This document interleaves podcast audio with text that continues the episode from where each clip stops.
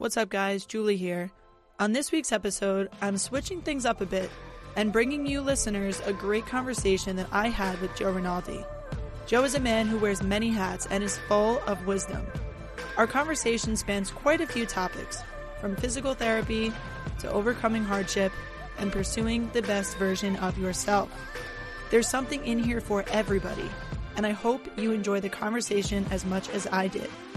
So, without further ado, here's Joe.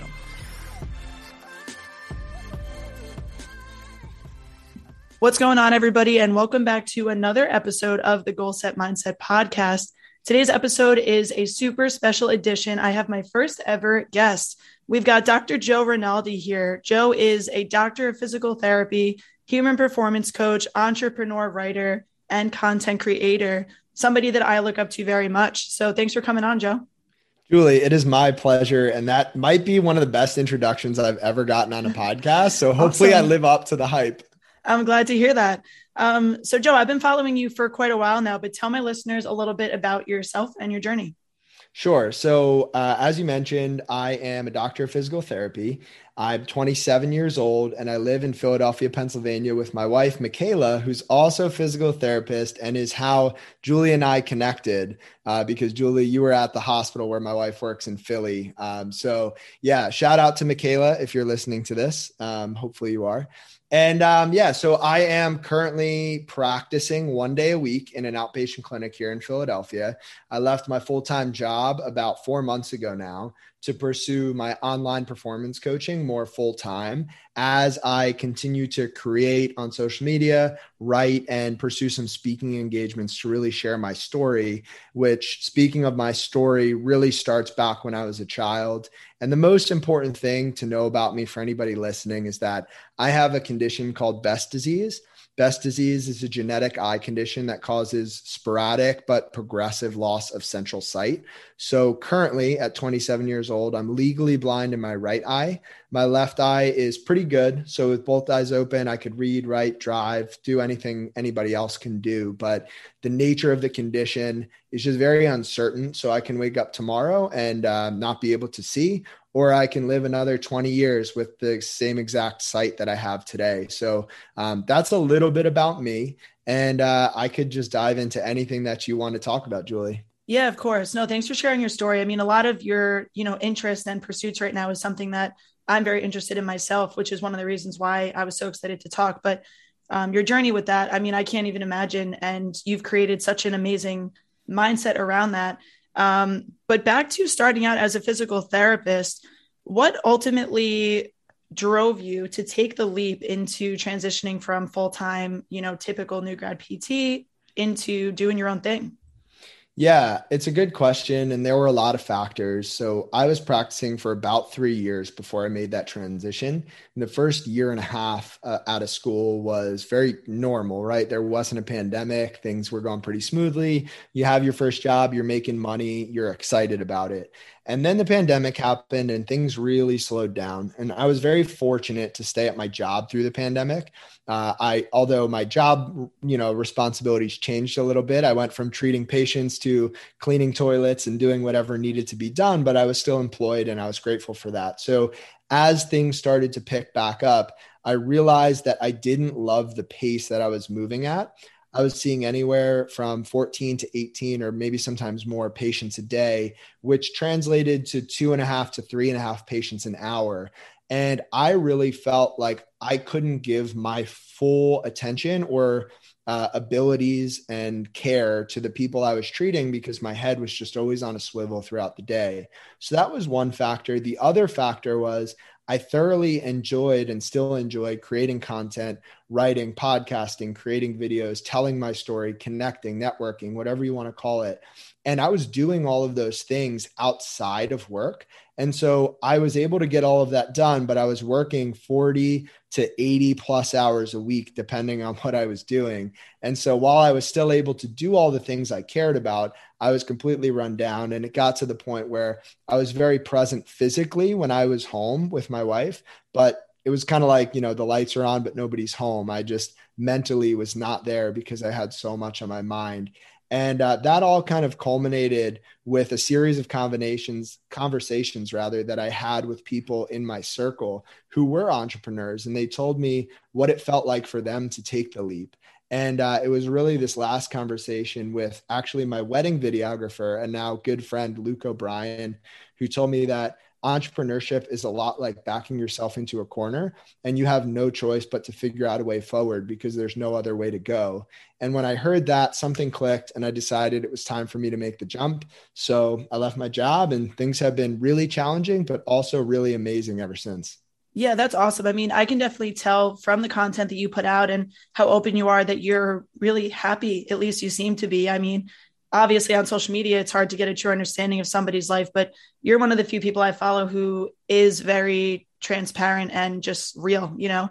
Um, and it's cool to see that you're following your gut and you're following your what you want, really want to do and it's working out. Um, but in terms of pt i mean i've heard a lot from pts in the field that it's difficult to kind of maintain that feeling of purpose and like that love for the field when all of those other factors come in. So like what is it that you love about physical therapy? What drew you to it in the first place? Another great question. For me, it was just the fact that I, through personal experience, understand that when you're not feeling your best physically, you're also not feeling like yourself 100%, right? So if you are an athlete and you get hurt and you can't play your sport, part of your identity gets taken away. If you're a grandfather and part of your identity is being able to get down on the ground and play with your grandchild, and now all of a sudden you have back pain and you can't do that, part of your identity gets taken away. And so what drew me to the field of physical therapy was the opportunity to meet people in vulnerable places, people who didn't feel like themselves, and use my knowledge of exercise and movement to help that person get back to where and who they thought they wanted to be. And so that was really the driving force. And I should say that the field of physical therapy to me still is very appealing. There are certain aspects like the ability to help people become who they want to be. Um, that is still a very strong desire I have, but there's just a lot of conflict, internal conflict that I have with the systems and structures um, in which physical therapists tend to practice, which makes that hard. Yeah, I totally understand that. And I can relate to um, I mean, at your core, you're a coach, right? Like that's how you would mm-hmm. identify. And I, in the last year or two, have kind of realized that for myself that what I'm really after is the ability to help empower people to help themselves, you know, through movement and exercise and lifestyle, right?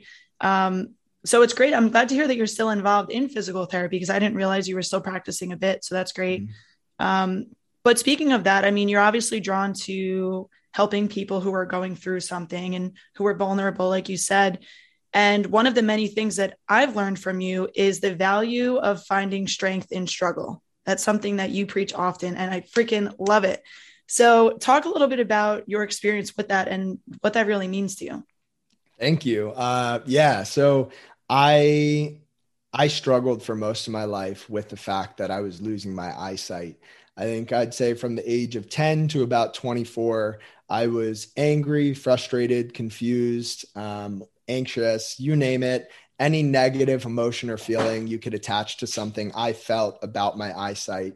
And really wasn't until I went to graduate school that things changed for me, but they didn't change until they got really, really bad. And so I went to my first year of grad school at Drexel University in Philadelphia.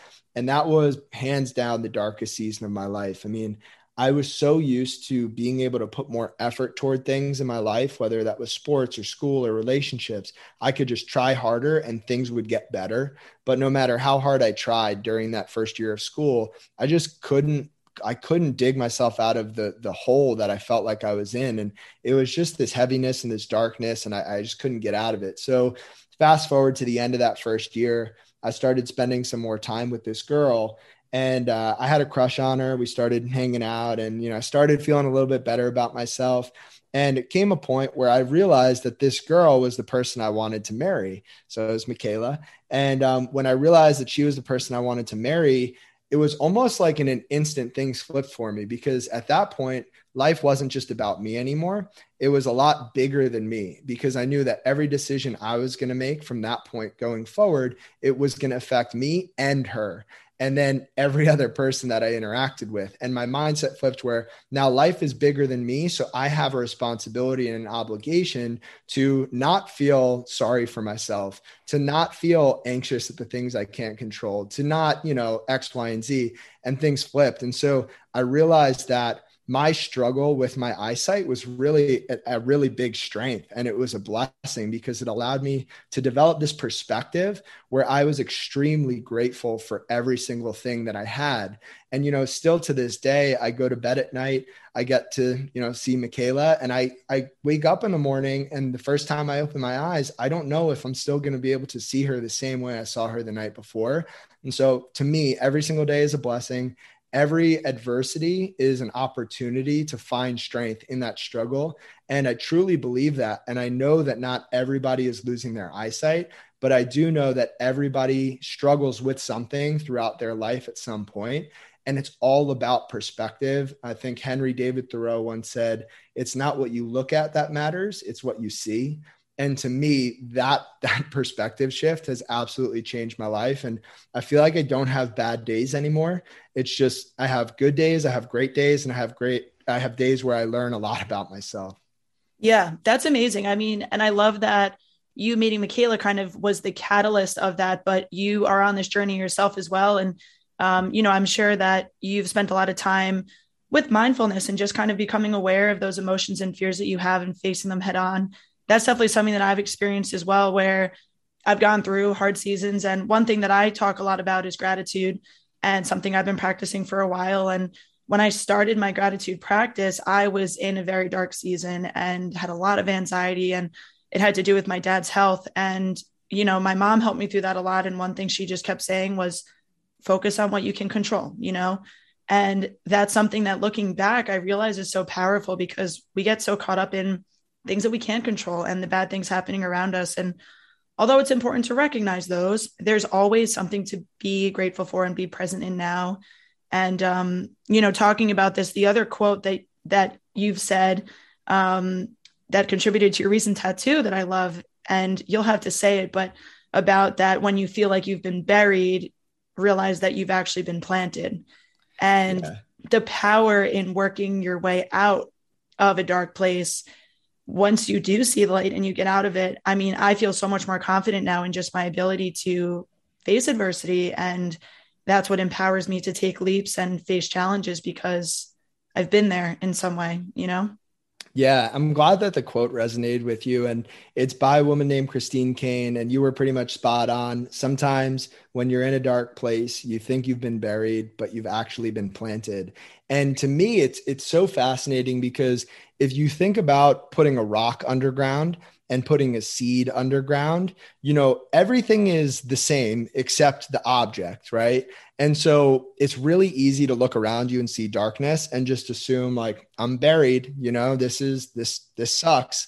Um, but if you take the perspective of the seed, there's something inside of you with the right soil, the right environment, and enough time that you haven't been buried, you've been planted and i think that perspective for me is rooted in faith but it can it can mean a lot of different things to a lot of different people and i think just generally it just comes with the perspective on life that everything happens for a reason and that things aren't happening to you they're happening for you and just to go back a couple minutes to your point on controlling what you can control you know right before i went to grad school i lost a big chunk of my sight and I almost didn't go to school.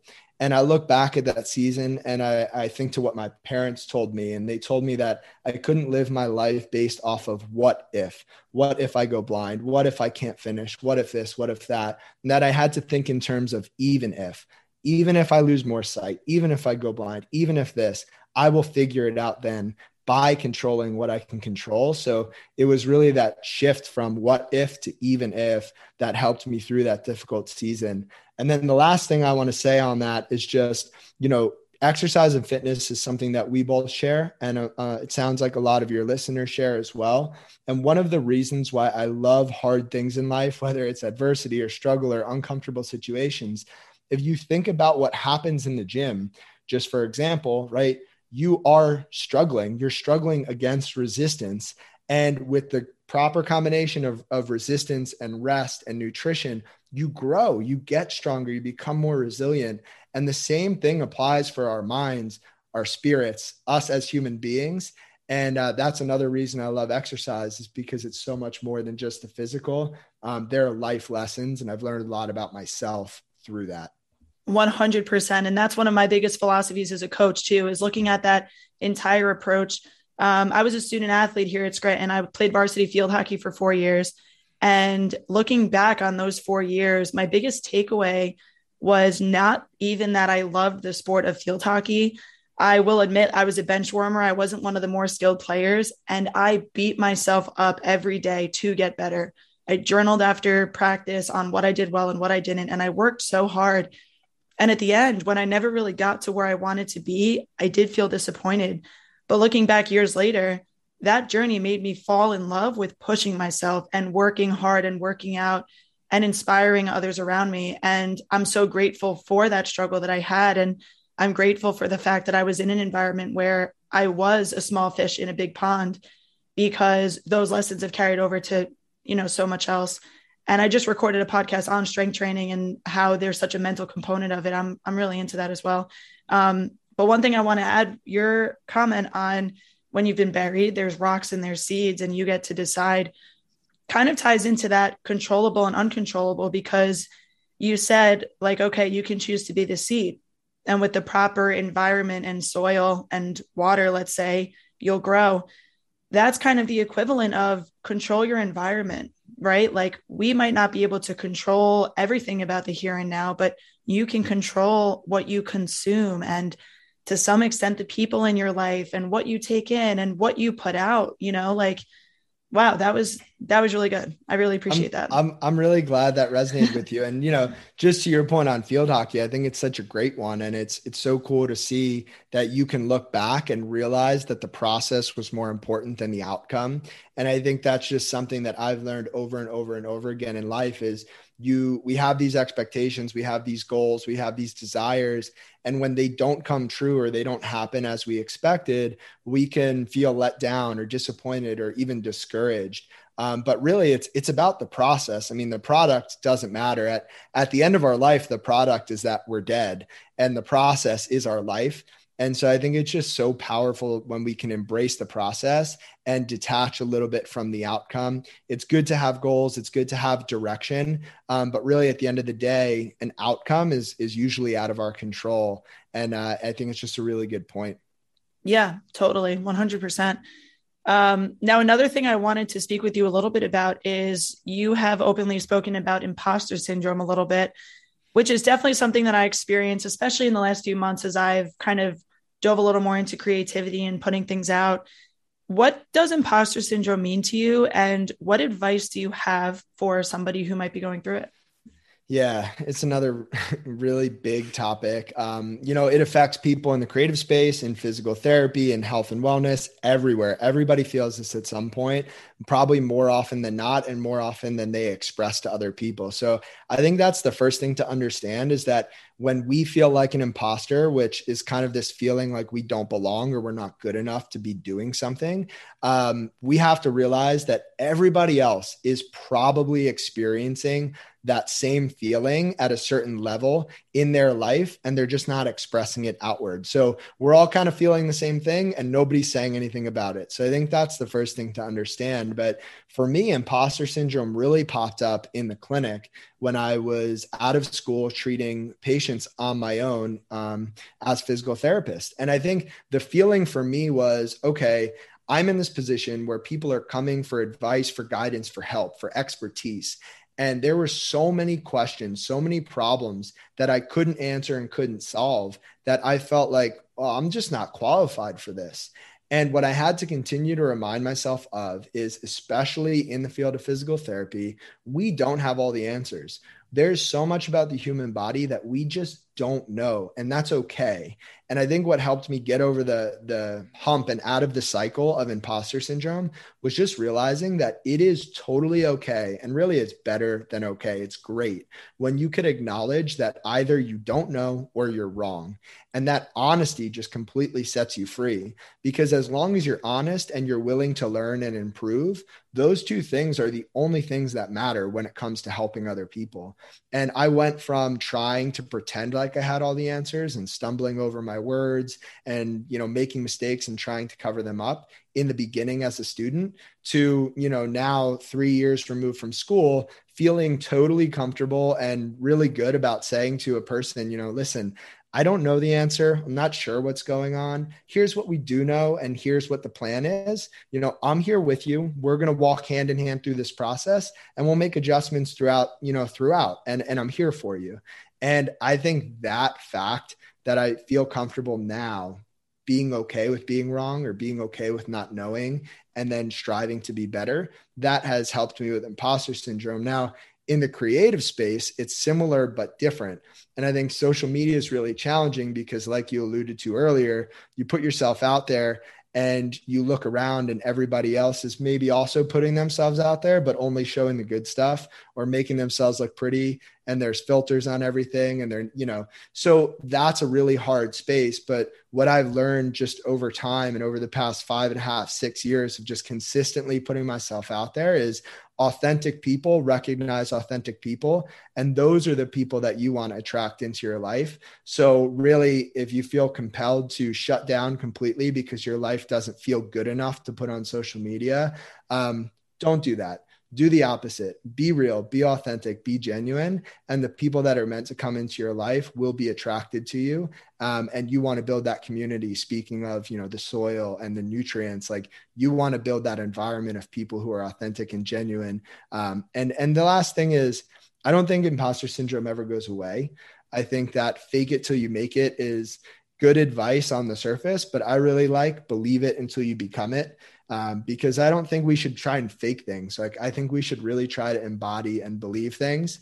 And when it comes to creating or being a good physical therapist or doing whatever you want to do in life, I think it just comes from an understanding of okay, who am I right now? Who do I want to be? And how do I take a steady path to get there? Um, and surround yourself with good people who are on the same journey. Wow, I really love that. That was very powerful and your authenticity is one reason why I'm really glad to be a part of your community, you know, even if I'm just one of many. Um, but it's so true. And especially like within physical therapy, a lot of us who decide to go into PT and get into PT school tend to be competitive type A people. We don't like to be wrong, we don't like to fail. And the biggest lesson that I learned on clinical, and I knew it was coming, is that I'm going to be wrong a good amount of time. And it was really hard for me to sit with and really hard for me to look my clinical instructor Olivia in the eye and say, I don't know when that opportunity came. But by the end, I mean, it it takes time to know it and it takes you need to go through struggle to fully understand the purpose mm-hmm. of it. But you're right. I mean, recognizing that is important. And especially in physical therapy and especially in fitness, one thing that I remind myself is there's always so much room to grow and it's going to take time to become an expert in anything.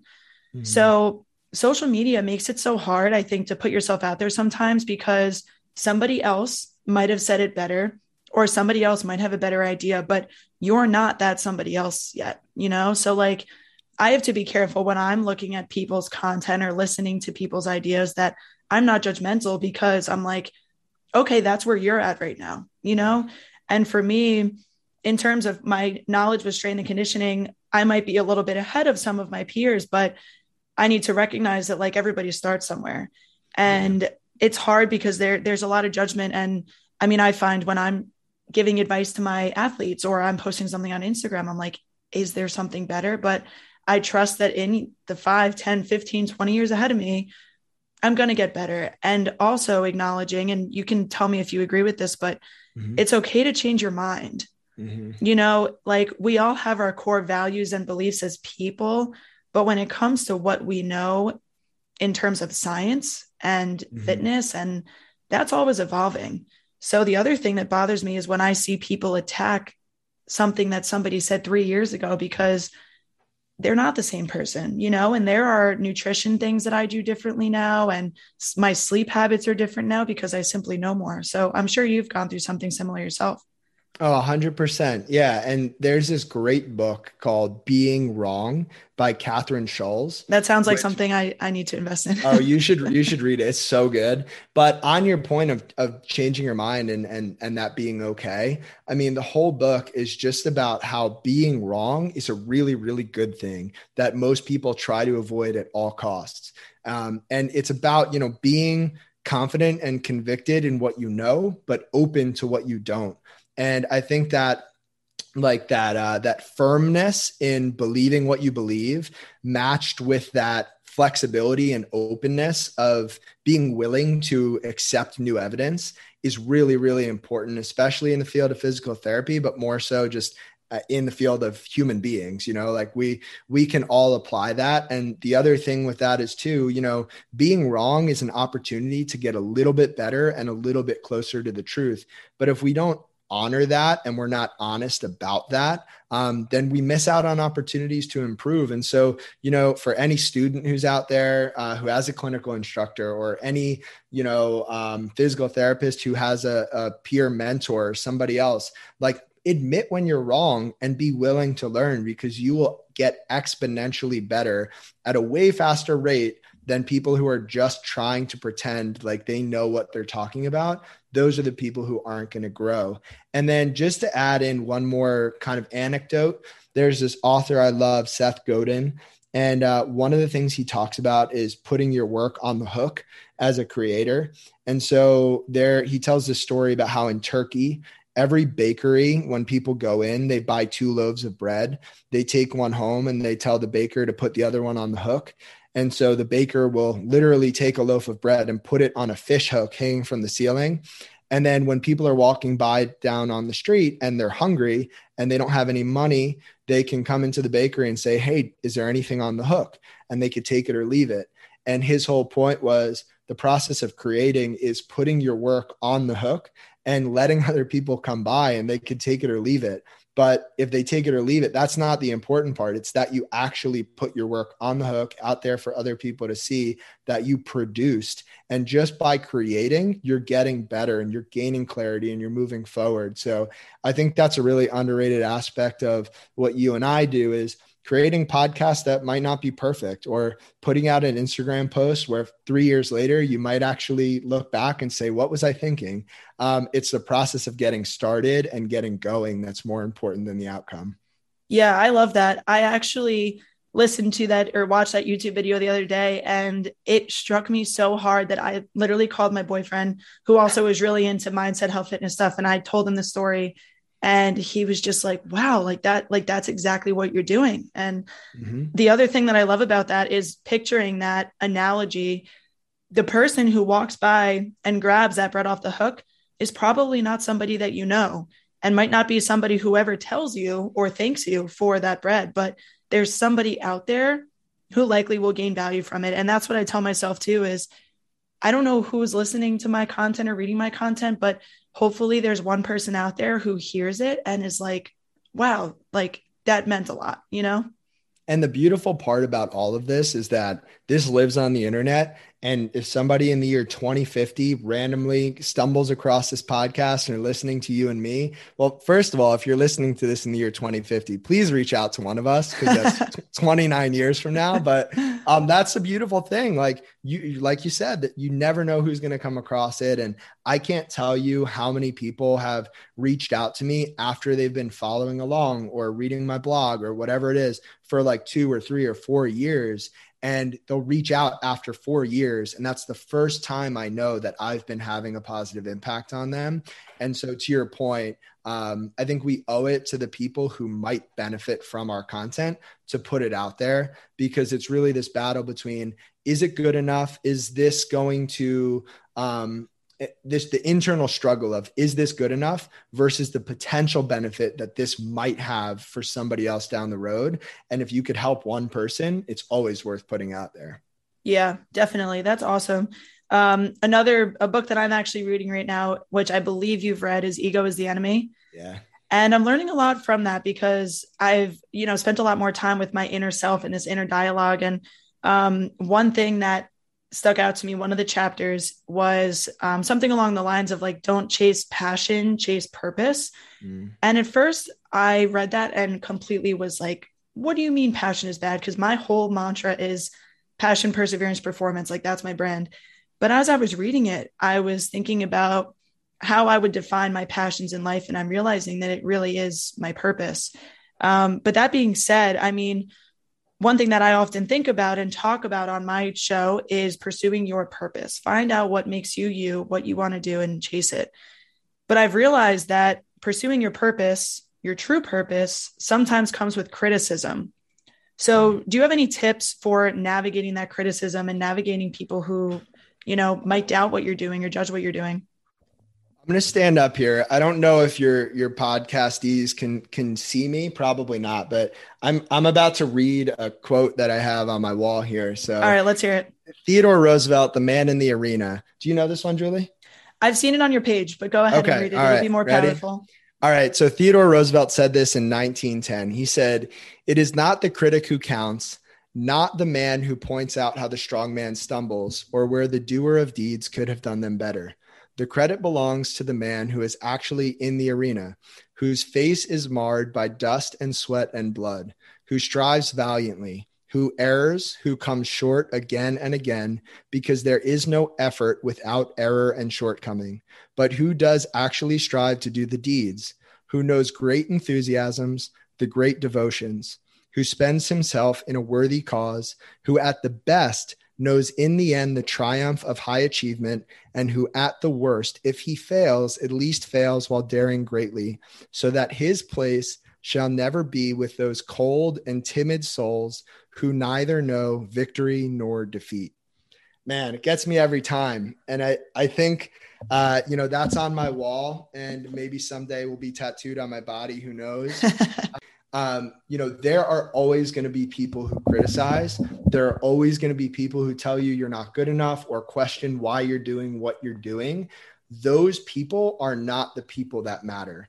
The thing that matters is that we're taking action, that we're pursuing our purpose, that we're moving toward where we need to be. And there's this other amazing quote. I don't have it in front of me, so I'll paraphrase, um, but it's about the graveyard and that the graveyard is the richest place on earth because it's there where all the books that were never written, all the songs that were never sung, um, whatever you want to say there, like all the dreams and hopes that were never fulfilled are in the graveyard. And I think that criticism versus regret. You have to decide which one you're going to tolerate.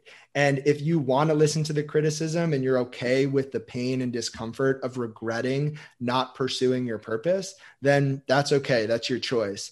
But at the end of your life, if the the fear of regret outweighs your fear of criticism, then you need to push past the criticism and understand that the people who matter won't mind what you're doing. And the people who mind what you're doing, they really don't matter.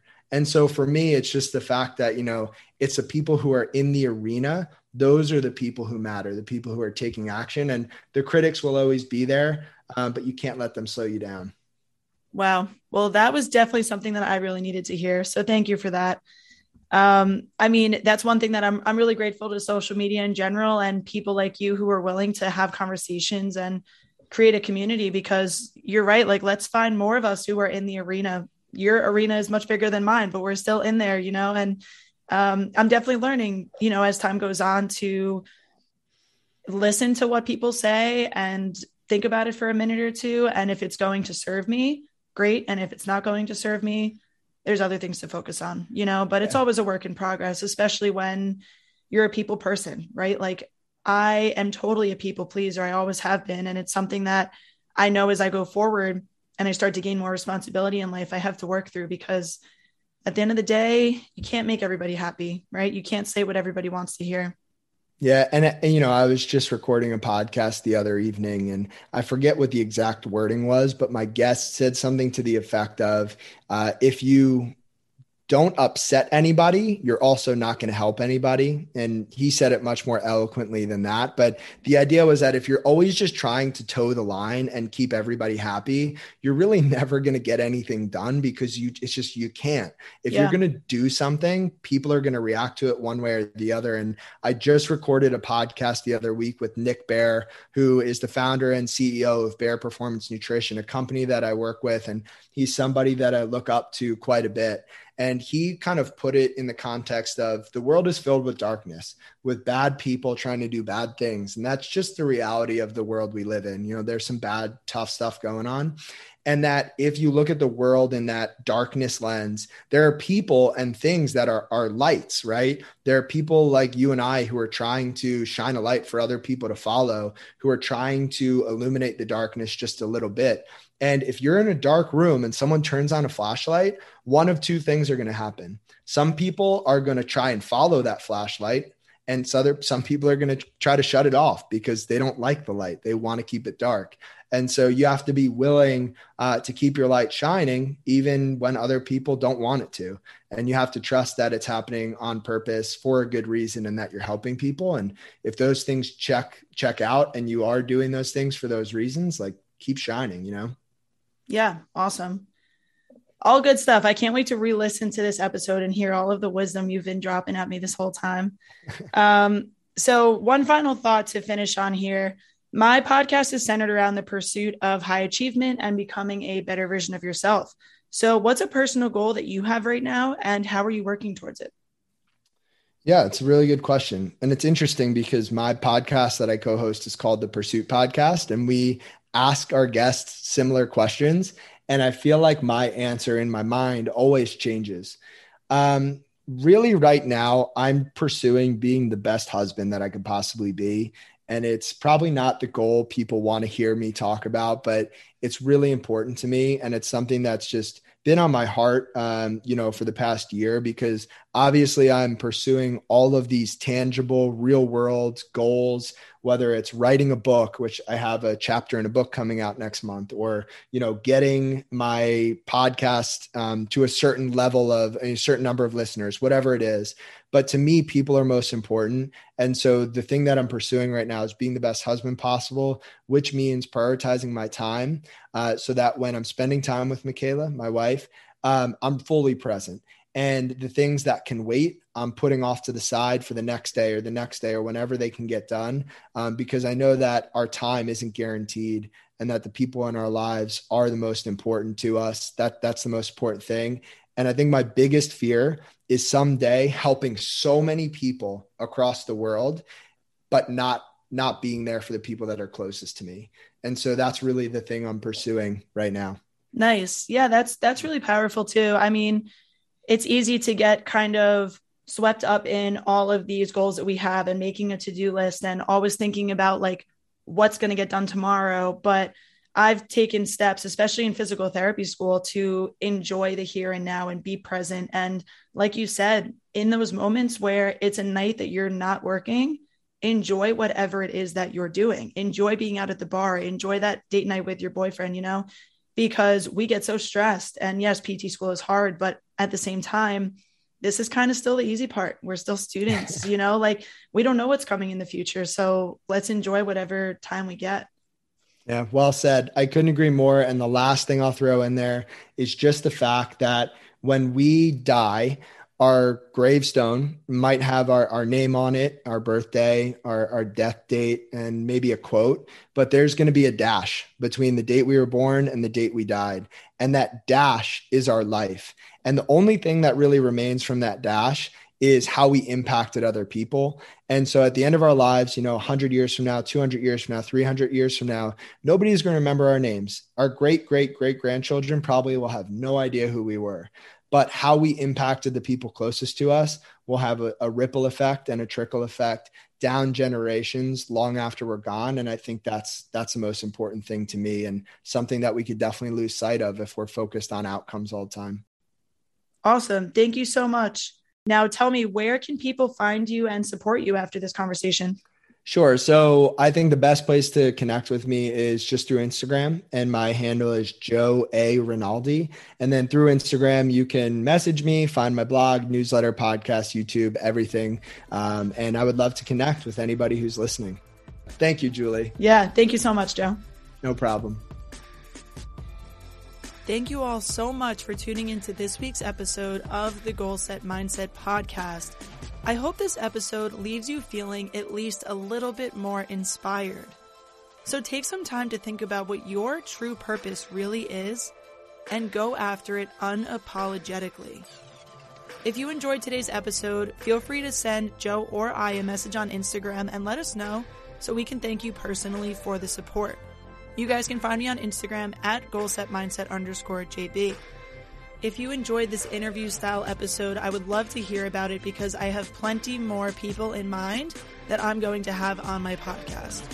So, as always, thank you so much for tuning in, and we will be back next week with another episode.